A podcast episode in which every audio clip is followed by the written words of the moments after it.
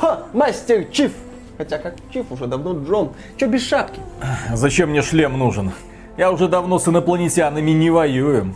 А как твоя суицидальная миссия, командор Шепард?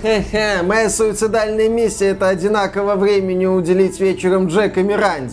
Иначе такой срач начинается, хоть из дома убегай. А у Фримана что слышно? Спокойно в своем НИИ работает. Я вот за Думгая переживаю. Он в качалке все время сидит. Гачи микса врубил на полную. Ему ж нельзя без убийства демонов.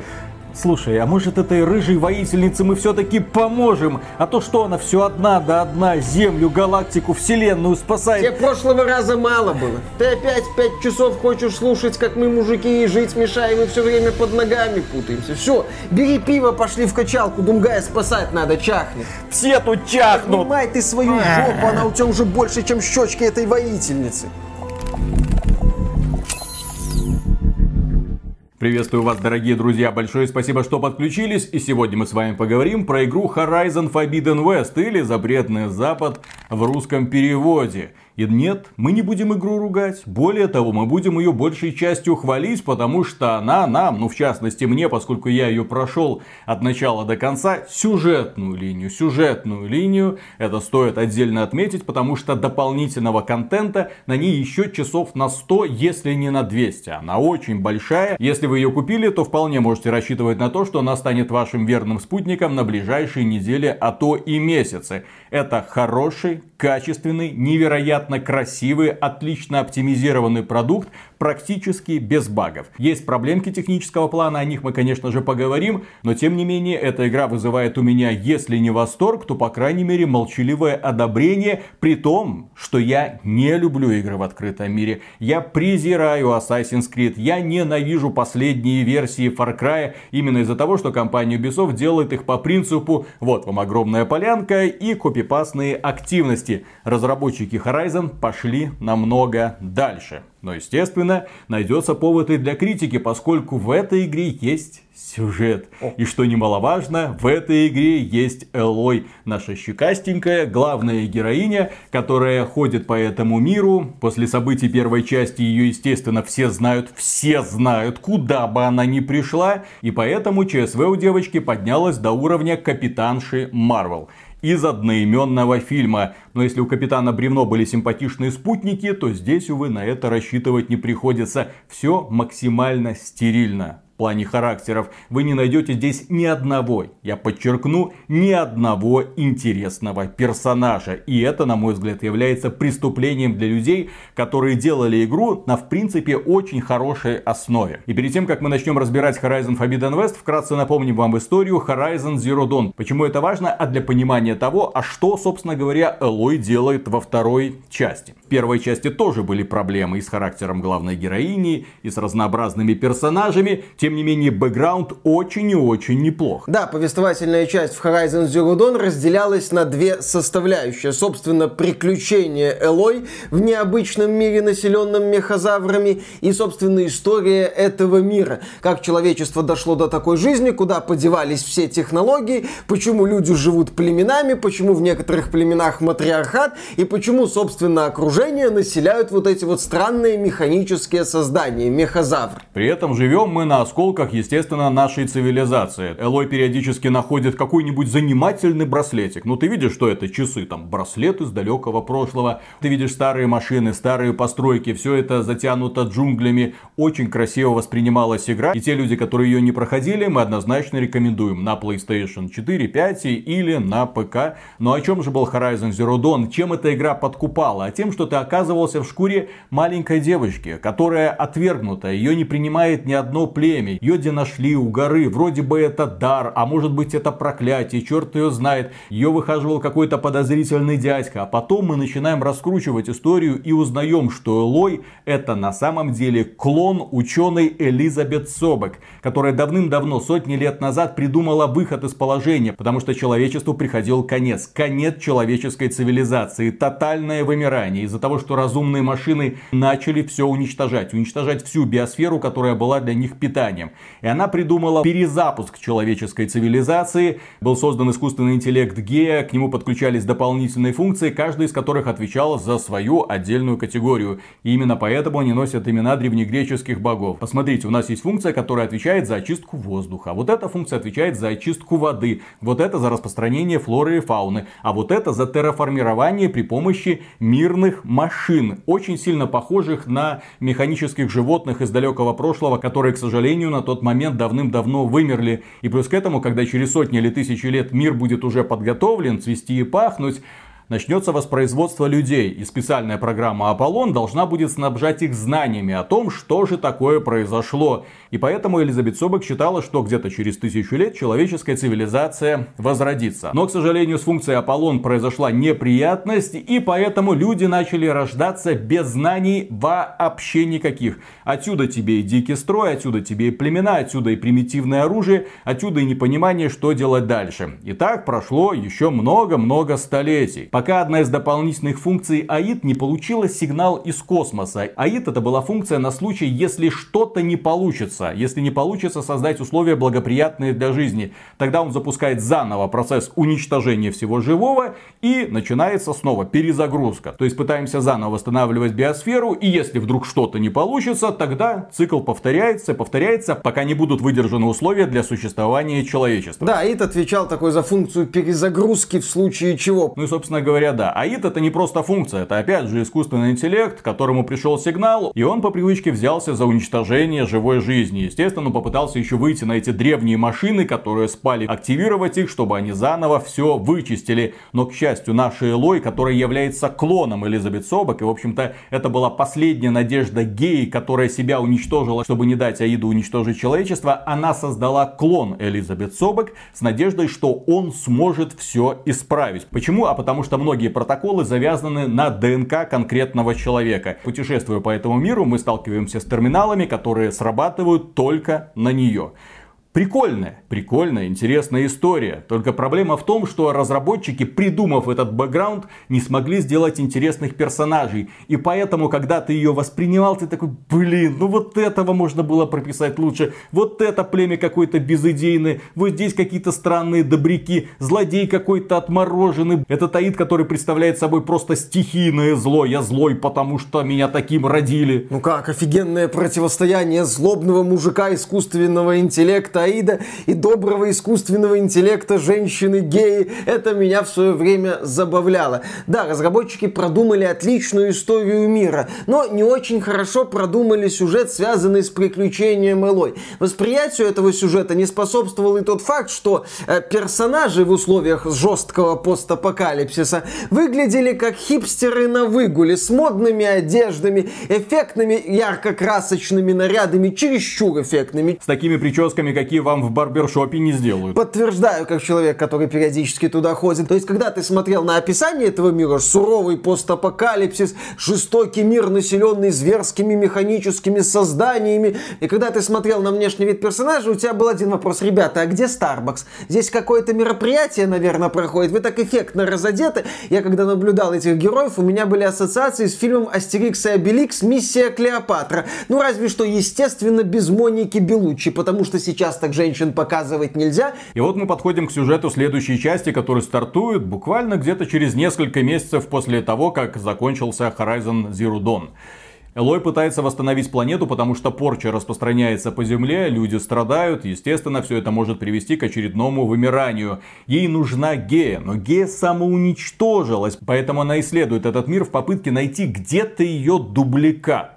И в конечном итоге, естественно, она ее находит. И главной задачей девушки по сюжету является найти все дополнительные функции, которые помогут очистить этот мир. Хорошее начинание, прекрасно, то есть вернуть все, как было до этого. И по сути, это вся история. Вот у нас есть условная база, вот миссия, иди там найди функцию, иди здесь найди функцию, иди здесь вот вроде какая-то там появилась. Ой, вот у нас есть классная операция по поводу того, как захватить еще и вот эту вот функцию. При этом все миссии сводятся к тому, что ты пробегаешься по коридору, убиваешь механических зверушек, радуешься жизни, возвращаешься на базу, слушаешь диалог и идешь вперед. Некоторые люди, у которых совести хватило сравнивать Horizon Forbidden West с Mass Effect, говорили, а эта база — это практически Нормандия. Да-да-да, что здесь есть какая-то там типа суицидальная миссия, на которую там нужно идти, одна попытка. Ничего этого нет, дорогие друзья. Ничего нет даже близко. Если вы называете спутниками людей, которые просто топчутся на базе, на этом все, это не так. Элой всю игру бегает в одиночестве. Иногда, в исключительных случаях, к ней кто-нибудь подключается, но это просто болванчик, все равно всю работу приходится делать самой. Кроме этого, у них есть, так сказать, миссии на лояльность. Вот. Но это не миссия на лояльность, это просто дополнительная миссия, которая ни на что не влияет вообще. То есть не влияет? Не влияет. При этом же миссии на лояльность. Mass Effect 2, один из главных элементов Mass Effect 2, это влияние миссии на лояльность на финал. Ну ладно, в суицидальной миссии было особенно, что ты мог раздавать там какие-то команды тактические. Нет здесь суицидальной миссии. Более того, просто финальная миссия, которую ты проходишь, опять же, в одиночку, с болванчиками по соседству, которые изображают активность. Ты ими не можешь управлять, ты их не можешь направлять. Выполнил ты их задание, не выполнил, не имеет никакого значения. Нам же как-то говорили, что в Mass Effect 2 можно даже сохранить жизнь всем персонажам, если ты не выполнил некоторые миссии на лояльность за счет тактических решений. Нет. Естественно. Нет. Хорошо, ну собственно сами миссии, может они интересны, сложные, там многогранные. В этой игре, к сожалению, сюжетных интересных миссий практически нет. Как я уже сказал, пробежка по коридору, долгое выслушивание диалогов, как правило, пустых, и в лучшем случае тебя ждет схватка с каким-нибудь огромным крутым мехазавром. К мехазаврам вопросов нет. И мы к ним еще, конечно же, вернемся, потому что это лучшая составляющая игры. То есть в Horizon Forbidden West статичная база, ну как в Dragon Age Inquisition, например, а не передвижная база, коей была Нормандия. Нормандия это вообще-то был чуть ли не персонаж игры, в общем-то. Нормандия использовалась в суицидальной миссии. Это тоже был такой важный момент приключения. Здесь этого нет. Здесь этого даже близко. Здесь нет интересных персонажей. Собственно, Mass Effect 2 это персонажи, одни из лучших за всю историю индустрии. Окей, хорошо. Сами сюжеты миссии на лояльность, они как-то увлекают, они интересны? Они больше разочаровывают. Сейчас будет маленькая спойлер-секция для понимания. Например, у тебя на базе есть однорукий бандит. В буквальном смысле. Ну, то есть бандит, и у него нет одной руки. Он говорит, о...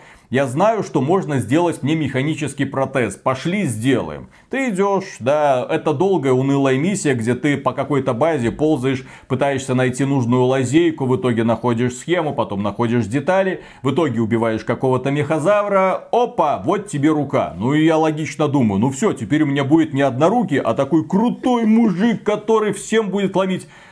А он снимает себе эту руку и говорит... Я внезапно осознал, что я хочу быть таким, какой я есть. А это просто обман. В жестоком мире, где между собой зверски грызутся племена, населенным при этом злыми механическими машинами, однорукий человек говорит о том, что он хочет быть самим собой и будет использовать руку только в определенных ситуациях. Конечно. Это точно не современная Калифорния какая-нибудь. Хотя даже там, я думаю, человек, если бы у него была одна рука и ему сделали крутой протез, вряд ли бы он отказался от того, чтобы улучшить свою повседневную жизнь. Вот. Дело в том, что когда я слышал миссии на лояльность, я вспоминал миссии на лояльность из Mass Effect 2. Но в Mass Effect 2 миссии на лояльность для этих персонажей были главным делом их жизни или главным их страхом. Это если очень сильно упрощать. Если очень сильно упрощать, то миссии на лояльность это вот когда персонаж пытался посмотреть в глаза своей главной проблеме. Если бы он составлял список, что он хотел сделать перед смертью, вот эта вот миссия, его миссия на лояльность, была бы на первом месте. Для них это было делом, ну, по сути, жизни. И они говорили, Шепард, я, возможно, не вернусь. Помоги мне с этим разобраться. Это были глубокие личные вещи в том числе, а не вот это вот. Ну да, хотя некоторые люди говорили, что сравнение с Mass Effect 2 это демонстрация качественного скачка. Мол, был Mass Effect 1, потом Mass Effect 2. Компания BioWare сделала один шедевр, потом хренась и выкатила тебе второй. У меня другое сравнение, единственно верное в принципе, но оно будет очень обидным. Assassin's Creed Origins и Assassin's Creed Odyssey. Ой, Виталик, круассаны были не свежие. Ой, желудок прихватил. Извините, да. То же самое, только больше, шире и в другом антураже, потому что девушка у нас путешествует по запретному западу, там будут и руины Лас-Вегаса, там будут и руины Сан-Франциско, но при этом разработчики не исправили главную проблему игры. Сюжет, персонажи, мир, достоверность, для того, чтобы ты поверил в него. Поверил не глядя на него, а поверил, что эти люди могут жить в нем, что они воспринимаются его естественной составляющей. А этого опять же у нас нет. Девушка приходит на запретный запад с Дальнего Востока, и ее все знают. Все знают, куда бы она ни явилась, по приглашению или нет, какое-нибудь племя или просто какой-нибудь дядька у костра в каком-нибудь лесу на отшибе, он ее знает. Спасительница Меридиана, сядь со мной, я тебе расскажу интересную историю. Смотрел я на ту карту, что там того запретного запада? И это, конечно, выбешивает. Кроме этого, выбешивает отношение Элой, потому что она действительно превратилась в Капитана Марвел. Отношение к себе она воспринимает как должное, она воспринимает себя начальницей, которая может повелевать судьбами, она разгребает все проблемы, она пытается иногда поучать людей, иногда она в процессе миссии принимает такие странные решения, девка, ты что творишь? Но поскольку она женщина, поскольку она сильная женщина, ей все позволено. Она может подставить целое племя под угрозу вымирания, но племя скажет ей: ну, извини, мы ошибались, хорошо, мы прислушаемся к тебе, мы сделаем так, как ты скажешь. В диком обществе, где есть племена, вожди, постоянные войны и терки, именно так относятся к чужакам, которые приходят и начинают вносить сумятицу. Кроме этого, раздражает то, что все, вне зависимости от того, кого ты встречаешь, говорят прекрасным культурным языком, чего быть в принципе не может. Актеры великолепны, что американские, что русские. Это манерность встречи. Тебе дают понять, что я играю. Это ты, спасительница! В самый нужный момент! И это вызывает нехилое такое отторжение. Потому что, например, можно сказать очень просто. За кого ты сражаешься? За себя и за булочку. А можно сказать в стиле Horizon Forbidden West. За кого ты сражаешься? За себя и за булочку. Да. Очень. За элитный французский круассанчик. Я поищу твоих парней, если окажусь там. Это было бы здорово. Спасибо. Диалоги затянуты, диалоги пустые, в них много пафоса и ненужных пауз. Они раздражают, и по какой-то причине вы не можете прокликать реплики. В большинстве случаев вы должны им внимать, вы должны это все смотреть. Конечно, вы должны смотреть. Не зря же внутренняя студия Sony показывает деньги на экране, поскольку в игре дорогая постановка, даже во многих незначительных сюжетных сценах. Это хорошо, что выделяются такие средства на эту постановку, но, к сожалению, я так понимаю, плохо, потому что тебе в это время ничего интересного не рассказывают. Не рассказывают. И на запретном западе живут разные племена, только все они одинаковые. Ну, в том плане, что одеваются они по-разному, раскраски боевые у них разные, перья торчат из разных мест. Но при этом это одни и те же высококультурные, высокодуховные люди. Здесь вы не найдете ни одного отрицательного, практически нет отрицательных персонажей. Здесь все люди вежливые, хорошие, понимающие. И если они что-то просят у Элой, то именно потому, что она защитница Меридиана и она может помочь. Сам-то я рукожоп Elden Ring не пройду, помоги, пожалуйста, Элой. Элой говорит: на любую просьбу, с которой к ней обращаются, не вопрос, хожу, узнаю, посмотрю, куда пропал твой муж. Я слышал, что там Элой часто использует фразу «я сделаю это сама». Я сделаю это сама, постоянно. Даже если у нее есть спутники, даже если они горят желанием. Говорит: нет, постой, я защитница Меридиана. Я понял, приходит, значит, к Шепарду в каюту Миранда, а Шепард говорит: я сделаю это сам. И, к сожалению, в этой игре нет конфликта. Нет конфликта вообще. Технически здесь есть злодеи. Ну, именно злодеи, которые хотят сделать что-то плохое. Вам не объясняют их мотивацию, вы с ними не говорите. Они просто появляются, делают злодейство, естественно, в сюжетной сценке, и где-то там растворяются. Некоторые такие личности, особенно это касается главных злодеев, очень главных. Они все белые, все мужики. Это очень главные злодеи, ну, как вы можете догадаться, да, конечно же. они вообще не прописаны. Они появляются то ли в двух, то ли в трех сценках, произносят пафосные речи, потом небольшая заварушка, и они снова растворяются. Это неинтересно, у тебя нет никакого напряга, ты никому не сопереживаешь в принципе, ни своим напарникам, ни этим злодеям, ни тем людям, которых ты якобы хочешь спасти, потому что ты понимаешь, вокруг тебя фарс, просто фарс. Особенно, когда ты видишь племя веганов. Там есть племя веганов, которые не используют шкур. Они заворачиваются в зеленые листики, постоянно свежие. Возделывают почву, но почва умирает. И они, конечно же, просят у Эллы помощи. Она им всем помогает. Это так смешно смотрится. Веганы. Веганы, веганы. Вот в этом обществе. Конечно. Ну, а не, ну... Береги природу, мать твою. Я уверен, что там должен был быть квест, где Элой подробно объясняет какому-нибудь белому мужику, что есть люди, которые не хи-ши, а зей-зем. Подробно на пальцах объясняет. Ну, есть, обязан например, там быть такой квест. Здесь есть, например, дополнительная миссия про несчастную девушку, которую не взяли в армию. В племени, потому что это племя патриархальное, там в армии только мужики. И она ушла к другому племени, которое берет женщин в армию. Теперь она воюет на их стороне.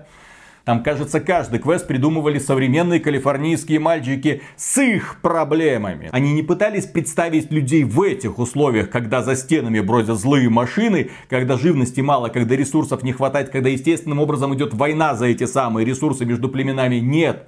Здесь даже предателя, такого показательного предателя, который подставил племя, устроил катастрофу. Элой узнает, ага, это ты во всем виноват. Как вы думаете, что с ним сделали? Племенное общество, да, напряженная обстановка, ни хрена нет. Знаете, его освистали. Его освистали. Ты... Нет, не было даже этого. Над ним начали смеяться и его прогнали, а он плакал. Убирайся! Бу! Тебе здесь не место! О, тебе... Так ему и надо! Отвалите! Может, его даже в Твиттере забанили? Я думаю, что там Твиттер есть, потому что, еще раз, Элой знают везде, куда бы она ни пришла. Логично, у него, наверное, есть аккаунт в Твиттере, в Инстаграме, в OnlyFans, а нет, там не будет, ну что, это нельзя, нельзя так. И именно поэтому сюжет меня потерял практически с самого начала. Я не испытывал симпатии ни к героям, ни тем более к героине. Я бегал по миру, искал вот эти функции недостающие, смотрел за тем, как внезапно появляются новые злодеи, с которыми, естественно, нужно будет как следует побороться в финале. Некоторые откровения настолько странный, что лицо приходилось прятать в ладонях. При том, что бэкграунд у Horizon Forbidden West интересный. Его можно было раскрутить. Из него можно было сделать великолепную научно-фантастическую историю. Но нет, у нас просто детская калифорнийская фэнтези. Именно в стиле Netflix. Когда молодые люди пытаются спасти мир вопреки всему. А от кого они пытаются спасти мир? А от злодеев. А почему они злодеи? Ну, а мы не придумали. Просто злые, без мотивации. Ну, вот им не нравится, что здесь происходит. Поэтому они решают вас уничтожить. Ну, вот такое вот дело. Но при этом игра меня серьезно увлекла, и здесь можно найти параллель с Pokemon Legends Arceus, вот этот вот недавний хит, который компания Nintendo выкатила и который пользуется невероятным успехом на Западе, да в общем-то и на Востоке. У нас покемонов почему-то не любят. Там очень много бессмысленного сюжета. Вот как только ты от него отвлекаешься, начинается интересный игровой процесс.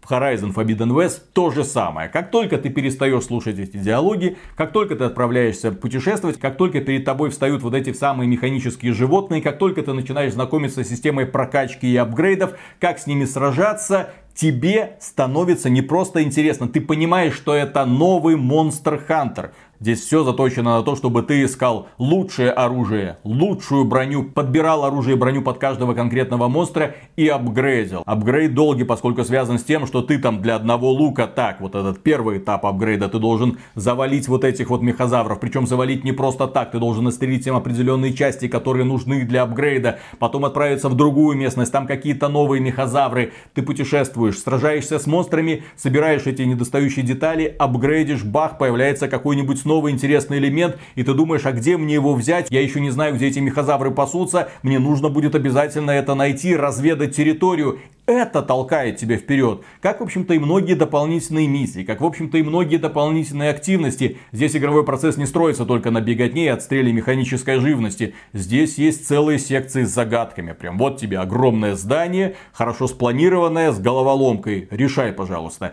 Есть загадки на внимательность. Есть гонки, которыми я, к сожалению, не проникся ни в одной игре открытого типа. Я не люблю гонки. И есть, конечно же, аналог Гвинт. То есть какая-то настольная игра, которой увлекаются люди. Ты должен коллекционировать фигурки, двигать их по полю и стараться побеждать фигурки противников. Лучше бы здесь был аналог чародеек, с которыми Элой могла замутить. К сожалению, этого нет. Также... Чародейка такая, а у меня есть ванд. Ну, типа палочка. Ага. Поняли? Да. Поняли? Поняли? Также есть огромные секции, связанные с платформингом. Также есть бои на арене, когда ты путешествуешь по поселениям и доказываешь, кто тут настоящий воин. Ты исследуешь этот мир, постоянно натыкаешься на новые, не глупые активности, интересные, увлекательные активности. Я как-то в одних развалинах провел, не знаю, около получаса, пытаясь разобраться с головоломкой, очень хорошо спланированной. Ты встречаешь какого-нибудь персонажа, начинается дополнительная миссия. И эта дополнительная миссия может длиться часа два, то и 3. Это может быть многоступенчатая операция. Опять же, с хреново выполненными персонажами, с хреновой мотивацией, но что-то такое разворачивается на фоне. При этом мир потрясает, он красив, он разнообразен, он огромен, нет никаких подгрузок, ничего. Практически моментально телепортируешься от костра к костру, которые являются здесь своеобразными точками бесплатной телепортации. Или если у тебя есть спальник, то ты можешь телепортироваться практически с любого места. Неплохое решение, тем более эти спальники стоят недорого. Эта игра, заточенная под перерабатывание огромного количества разнообразного контента. И опять же, в качестве основы выступает вот эта вся меха-махина, когда у тебя десятки видов разнообразных монстров, у каждого из которых есть как сильные, так и слабые стороны. Есть много разных стихий, которые по-разному влияют на разных монстров. Соответственно, тебе нужно подбирать и соответствующее оружие. Оружие нужно апгрейдить. А для того, чтобы апгрейдить, тебе нужно убивать специфических монстров. Это все увлекает. Я серьезно говорю, сражения являются лучшей составляющей Horizon Forbidden West. Каждый новый бой меня удивлял. Простых там мехозавров практически нет. До самого конца, да и после прохождения сюжетной миссии, вам будут встречаться потные противостояния. И именно поэтому я могу Horizon Forbidden West рекомендовать всем и каждому. Именно тем людям, которым интересен в первую очередь игровой процесс, и которые снисходительно относятся к выдумкам сценаристов и впустую потраченным ресурсам. Огромное количество круто поставленных сцен, большая часть из которых падает в пустоту. Ну, они пытаются у тебя вызвать какой-нибудь эмоциональный отклик. Никакого отклика, кроме пренебрежения, зачастую презрения, к сожалению, не вызывает. Но есть у игры проблемы геймплейного плана, которые как раз таки можно было исправить. Например, здесь очень проблемный платформинг. Очень проблемный. Наша героиня может цепляться только за те уступы, которые разработчики обозначили. И это зачастую приводит к странностям, которые мозг отказывается понимать. Ты, например, видишь перед собой две совершенно одинаковые скалы. Вот совершенно одинаковые. Но по этой ты можешь залезть, а по этой никак. Почему? Потому что на этой разработчики проложили путь, который становится виден при помощи визора, а здесь нет. И именно на этом строится местный платформинг. Ты не сам выбираешь маршрут, ты пытаешься найти маршрут, который разработчики спрятали от тебя. Зачастую спрятали хитро, и на этом строятся некоторые головоломки. Но я такой подход, особенно после опыта последних игр подобного плана, не приветствую и не принимаю. Мне все секции, где нужно было лазить по скалам, здесь не нравятся, они неудачные, тем более героиня, она то цепляется после прыжка, то падает в пропасть, она может внезапно застрять на каком-то месте, потом оторваться и упасть в пропасть.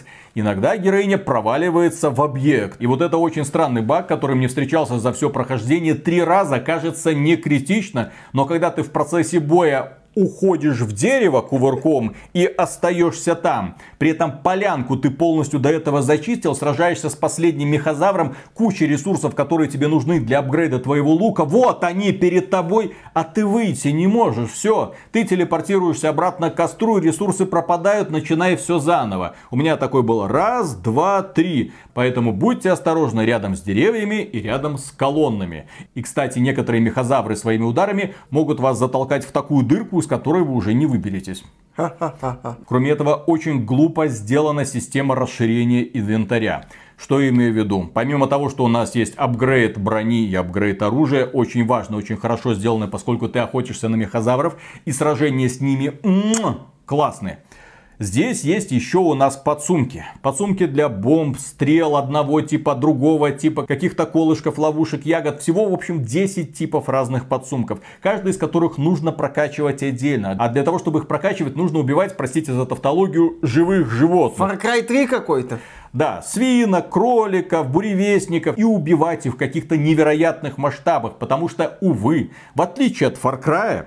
Здесь ты не можешь, убив, например, волка, снять с него шкуру гарантированно. Здесь из него шкура или клык какой-нибудь легендарный может выпасть с определенной вероятностью. Поэтому, когда ты перед собой ставишь задачу, я хочу проапгрейдить сумочку для зелий, и для этого мне нужно сделать что? Ага, ну, допустим, кабанчики там и ящерицы. Ты выходишь на полянку и начинаешь их долбить. Потом ждешь возрождения, начинаешь их заново долбить. И долбишь, пока не выпадет соответствующий ресурс. Может выпасть сразу, а может не выпасть очень долго. Мне, например, хронически не везло. Я не знаю, с чем это связано. Виталик, это же настоящая сюрприз-механика. Угу. Вот она, прям реализована. Также мне не понравился мусорный контент формата. Собери столько-то реликвий или там найди столько-то дронов. Где-то там у нас находятся черные ящики. Мы тебе не скажем, где, ну где-то там, вот ищи. Такие элементы нравятся фанатам собирательства, но я к ним не отношусь. Поэтому, когда я перед собой вижу какую-то миссию формата, ты должен найти их все. Перед тобой огромная карта, ко всему прочему утыканная вопросиками. Ты понимаешь, что этот процесс будет долгим. Я люблю приключения в играх. Я люблю сам это все открывать. Я знаю, что этот черный ящик лежит под каким-то одним из этих самых вопросиков. Где-то там. Но это называется зачистка локации от вопросиков. И такой контент, на мой взгляд, выглядит несколько обидно. Особенно на фоне того, что разработчики подготовили за пределами. Вот откажись они от подобного контента, на мой взгляд, было бы только лучше. Потому что он в любых играх подобного формата воспринимается мусорным. Как я ненавидел Ворон Одина в God of War, это просто какая-то дебильная собиралочка, не пойми зачем нужная. Также мне не нравятся элементы собирательства в этой игре. И, кстати, про собирательство.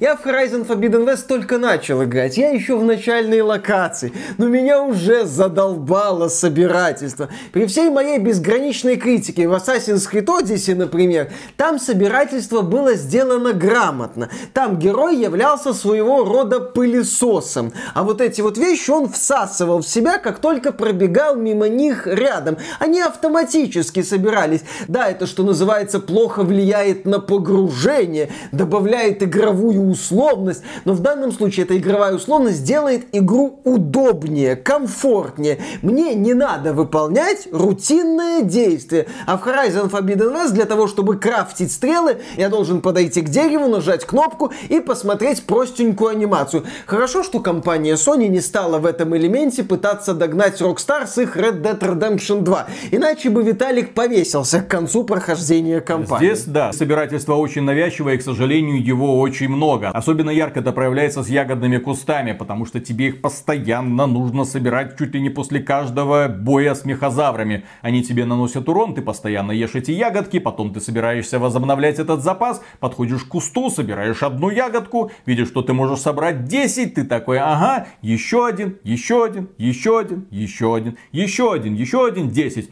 И именно поэтому один из первых апгрейдов, который есть в этой системе развития, я его сразу активировал, это возможность с одного куста собирать не одну, а две ягодки. Это автоматически упрощает задачу. Вместо того, чтобы нагнуться 10 раз, ты нагибаешься всего 5 раз. Этот момент можно было элементарно улучшить, избавить людей от необходимости постоянно вот так вот любоваться этой кривоватой анимацией. Ну, окей, они решили это оставить. И, кстати, по поводу прокачки. Теперь у Элой есть 6 веток развития, и, на мой взгляд, не все они полезны. Точнее... Некоторые из них гораздо полезнее, чем все остальные. Именно поэтому вы их, скорее всего, будете качать в первую очередь. И на остальные не будете обращать внимания. А если и будете, то уже после прохождения кампании. И вот почему. Дело в том, что в процессе прохождения кампании вас раз за разом ставят перед фактом. Ты окажешься на огромной арене, в центре которой стоит какой-нибудь огромный мехозавр, и ты его должен будешь убить. Естественно, все, что у тебя есть, ты вкладываешь в увеличение повреждений и, конечно же, в укрепление брони. Потому что в этой ситуации тебе не поможет ни стелс, ни ловушки, которые, на мой взгляд, совершенно в этой игре бесполезны. Почему они бесполезны? Потому что мехозавры не бегут на тебя зачастую, они прыгают. И часто они перепрыгивают. Или они атакуют тебя издалека и автоматически эту ловушку ловушку активируют. Поэтому я не нашел им применения, тем более устанавливаются они долго. Мехозавры здесь на месте не стоят, они быстрые, они агрессивные, они ловкие. Здесь есть режим слоумо. Даже в режиме слоумо тебе очень сложно по ним попадать. Потому что попадать нужно не по этой огромной туши, а вот по маленьким деталюшечкам, чтобы их отстреливать, лишать их энергетических батарей или какого-нибудь там оружия. Или отстреливать им конкретные части тела, которые можно потом использовать для крафта. Но при этом они не являются совсем уж бесполезными, потому что после прохождения кампании, когда ты убиваешь финального босса, перед тобой снова открывается весь этот мир, и ты понимаешь, что охота на мехозавров только началась, ты такой, ага, а стелс-то тут в принципе может пригодиться. Ага, я могу перехватывать управление некоторыми мехозаврами, чтобы они мне помогали в бою. А вот на этой полянке, на которой особенно много нужных мне мехозавров, блин, одному очень сложно, поэтому мне нужен своеобразный напарник. Вот он в этой игре, настоящий напарник, от которого есть какая-то польза. И ты начинаешь понимать, что во всем этом есть смысл. Но не сразу, а именно что после прохождения кампании. Ну и теперь небольшая спойлер-секция для тех людей, кто хочет посмеяться, потому что в этой игре сценарист сделал все для того, чтобы уничтожить очень крутой бэкграунд, который придумали для второй части. Судите сами. Спойлеры, спойлеры. Те люди, которые хотят пройти или будут проходить, ни в коем случае это не смотрите, потому что сейчас будут раскрываться подробности сюжета. Итак, Элой попадает на запретный запад, где, оказывается, есть какое-то племя повстанцев, которые начинают атаковать все остальные племена. Зачем они это делают, тебе не объясняют. Они хотят то ли уничтожить, то ли поработить, никому неизвестно. Их возглавляет какая-то тоже очень сильная женщина. Я бы даже сказал, суперсильная женщина, поскольку она является одним из мегабоссов. Ее победить было гораздо сложнее, чем какого-нибудь топового мехозавра. Кроме этого, в процессе прохождения ты встречаешь еще одну суперугрозу. На этот раз ей выступают, кто бы вы подумали, правильно, аристократия из голодных игр. В буквальном смысле нашими злодеями являются вычурные парни в суперкостюмах. Как будто они подсмотрели их где-то там у Лиги Справедливости. Максимально эффектно, пафосно. Я Шазам, я Бэтмен. И естественно у них непробиваемая силовая броня. И они, как тебе говорят, хотят уничтожить жизнь на планете, забрав Гею и перезапустив весь цикл заново. И естественно ты хочешь этому помешать. Потом, правда, оказывается, что все не совсем так. Эти ребята из голодных игр на самом деле бегут от куда более страшной угрозы. И они хотят забрать Гею со всеми ее функциями и скрыться где-то там в далеком космосе, чтобы их никто не нашел. А для этого, естественно, им нужно оставить все остальное человечество вымирать. Потом внезапно ряды этих зионовцев, так называемых этих аристократов из голодных игр, покидает женщина, которая очень когда-то любила Элизабет Собек, клоном которой является наша Элой. Она подключается к сопротивлению, говорит, я не могу на это смотреть, они хотят уничтожить всех вас, я вам помогу. Идет атака на укрепленную базу, это череда однотипных сражений. И потом внезапно оказывается, что именно она является главным злодеем, потому что она не хочет в новом мире жить со своими бывшими коллегами. Она хочет жить в этом мире одна. С клоном Элизабет Собек, которую она очень любила. Ну, понимаете, о чем я? А если они вдвоем будут жить, как они потом расскажут людям, ножницы это правда или выдумка? Ну что это такое? А когда Элой говорит, нет, я не полечу с тобой к звездам, она говорит, тогда я тебя убью. Так не доставайся. Виталик, это тонкая отсылка к русской классике, бесприданница. Не с Mass Effect'ом вторым надо было сравнивать. Тоньше верхний интернет, тоньше. Тоньше верхний интернет, да. И, естественно, все заканчивается тем, что мы побеждаем суперлесбиянку и замираем в ожидании кошмарного будущего, которое приближается к Земле. Что с ним делать? Девочка с луком в очередной раз должна будет спасти человечество. Это не Mass Effect. Это полная хрень. Да, и, кстати, по поводу мотивации еще одной сильной женщины, которая объявила войну всем остальным племенам, ее использовали. Ее использовал мужик, он ее натравил, он ее обманул, а потом хотел бросить ее в бой на произвол, чтобы всех там покрошили. Она жертва абьюза. Абьюза. Арбуза, не знаю. Потому что в современном мире, да, женщина не может быть просто крутой злодейкой. Что вы, нет. Она может быть только непонятой злодейкой. В этой игре, если распределять персонажей по гендерным ролям, извините, но это приходится делать и по цвету кожи. Внезапно оказывается, что все белые мужики — это сволочи и твари.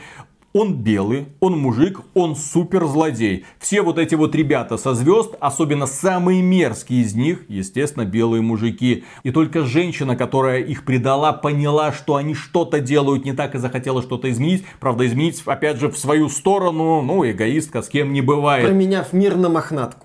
Ты начинаешь анализировать сюжет, смотреть, как здесь относятся к мужикам. И внезапно понимаешь, что в этой игре просто какая-то невероятная передозировка сильных женских, ярких, точнее, пытающихся казаться яркими женских персонажей. На мой взгляд, это неадекват. И единственный момент, когда игра меня зацепила, когда по сюжету нужно было исследовать бункер Теда Фаро, того самого человека, чья компания создала вот эти машины-убийцы, которые в итоге привели к истреблению человечества. И он, уже осознавая, что все, миру звездец, он построил себе отдельно крутой бункер. В этом бункере, естественно, огромная статуя, куча женщин, какие-то там ученые, которые разрабатывали технологию продления жизни, если не бессмертия. И все, он спасся и хотел переждать все эти столетия, если не тысячелетия, чтобы потом, когда программа Элизабет Собек сработает, выйти в открытый мир, улыбнуться дикарям и сказать: вот он я, ваш новый господин. И, кстати, это именно он уничтожил функцию Аполлон, в которой было записано, кто на самом деле виновен в уничтожении человечества. И нам рассказывают его историю, что происходило в этом бункере, через людей, которые были свидетелями его очередных безумств. В итоге мы доходим до понимания того, что этот человек таки добился бессмертия, и что он все эти сотни лет жил здесь, и он вот он за стеной, ну посмотрите, вот он там. Я думаю, ну вот, ну сейчас нам его покажут, новый, наконец, да, вот этот персонаж мне интересен. Ну давайте, достаньте его, покажите нам этого сумасшедшего, вплетите его в повествование, это же охренеть. Нам его даже не покажут. Улэ говорит: сходи посмотри. Кто-то говорит: доставай огнемет, сожги здесь все. Начинается разрушение базы с побегом. Так слить самого яркого персонажа, которого мы узнаем через записки, это, блин, надо уметь. А могли бы, кстати, сделать двойную отсылку. И к Last of Us 2, и к BioShock. Элой находит клюшку и забивает этого Эндрю Райана за все то плохое, что он сделал. Именно поэтому сюжет Horizon Forbidden West разочаровывает, как и в случае с первой частью. Кто-то им написал хороший бэкграунд, но потом на это все вот построили вот такую вот шаткую конструкцию. И даже когда ты видишь проблески надежды, что сейчас тебе будет интересно, не-не-не-не-не-не, они закончат как-нибудь максимально тупо. Когда закончилось прохождение сюжетной кампании, я сидел как обосранный. Ну, потому что вот только что на меня вот вывалили кучу какого-то кала. Вместо вменяемых героев и мотиваций. Все добрые, все друг друга обнимают, разбредаются по своим делам, оставляют Элой одну на этой несчастной базе. Капитан Нормандии остался один. Что ему делать? Правильно, теперь ему нужно зачищать карту от вопросиков. Сделано это, еще раз повторю, интересно. Игра невероятно красиво, ее хватит очень надолго. В этом плане ее критиковать очень сложно. И именно поэтому я эту игру рекомендую, несмотря на все перечисленные мной недостатки. Это отличное приключение в открытом мире. Очень яркое, очень красивое, с охрененными мехозаврами, которых интересно убивать. Очень много их разных видов, очень много видов оружия. Вменяемая система прокачки, которая раскрывается, правда, после прохождения сюжетной кампании. Ну и в целом создатели других открытых миров должны поучиться у Horizon Forbidden West делать настолько привлекательные разнообразные локации. И по поводу того, как игра работает. Есть режим привычной производительности и качества. Режим качества: улучшается освещение, но при этом 30 FPS, причем очень какие-то неуверенные 30 FPS, потому что у меня глаза начинают с этого болеть практически сразу. Привыкание требуется. В 60 FPS, естественно, эта красота немного убирается, но при этом игра все еще остается супер красивой. и при этом у тебя на экране 60 FPS, что для такой экшен-ориентированной игры очень важно. Здесь разработчики молодцы. Я бы сказал, что эта игра технологическое чудо, учитывая размер мира, учитывая его бесшовность, учитывая его детализацию, учитывая богатое освещение, учитывая то, что постоянно меняется погода и время суток. На мой взгляд, с точки зрения технической реализации, это лучший из открытых миров из когда-либо созданных. Если вам для PlayStation 5 нужен был бенчмарк, вот теперь он у вас точно есть. И на этом, дорогие друзья, у нас все. Огромное спасибо за внимание. Если вам данное долгое видео понравилось, поддержите его лайком, подписывайтесь на канал. Дальше продолжаем работать, несмотря ни на что. Да, и, кстати, заходите к нам на сайт xbt.games ради игровых новостей. Пока. Виталик, а в Forbidden West есть ответ на главный вопрос в рамках сюжета или побочного задания? Как Элой такие щечки откормила? Конечно же. Конечно же. Потому что ее все знают. Она спасительница Меридиана. Она куда ни приходит, ее сразу за стол. Спасительница, отведай с нами эти прекрасные кушанья. В 100 метрах еще одно поселение. Мы тебя знаем, подведай с нами. Ты же нас не хочешь обидеть. И в итоге, да, щечки. Во, о, о, о, о. Нет, там бегает. Только щечки, что самое интересное.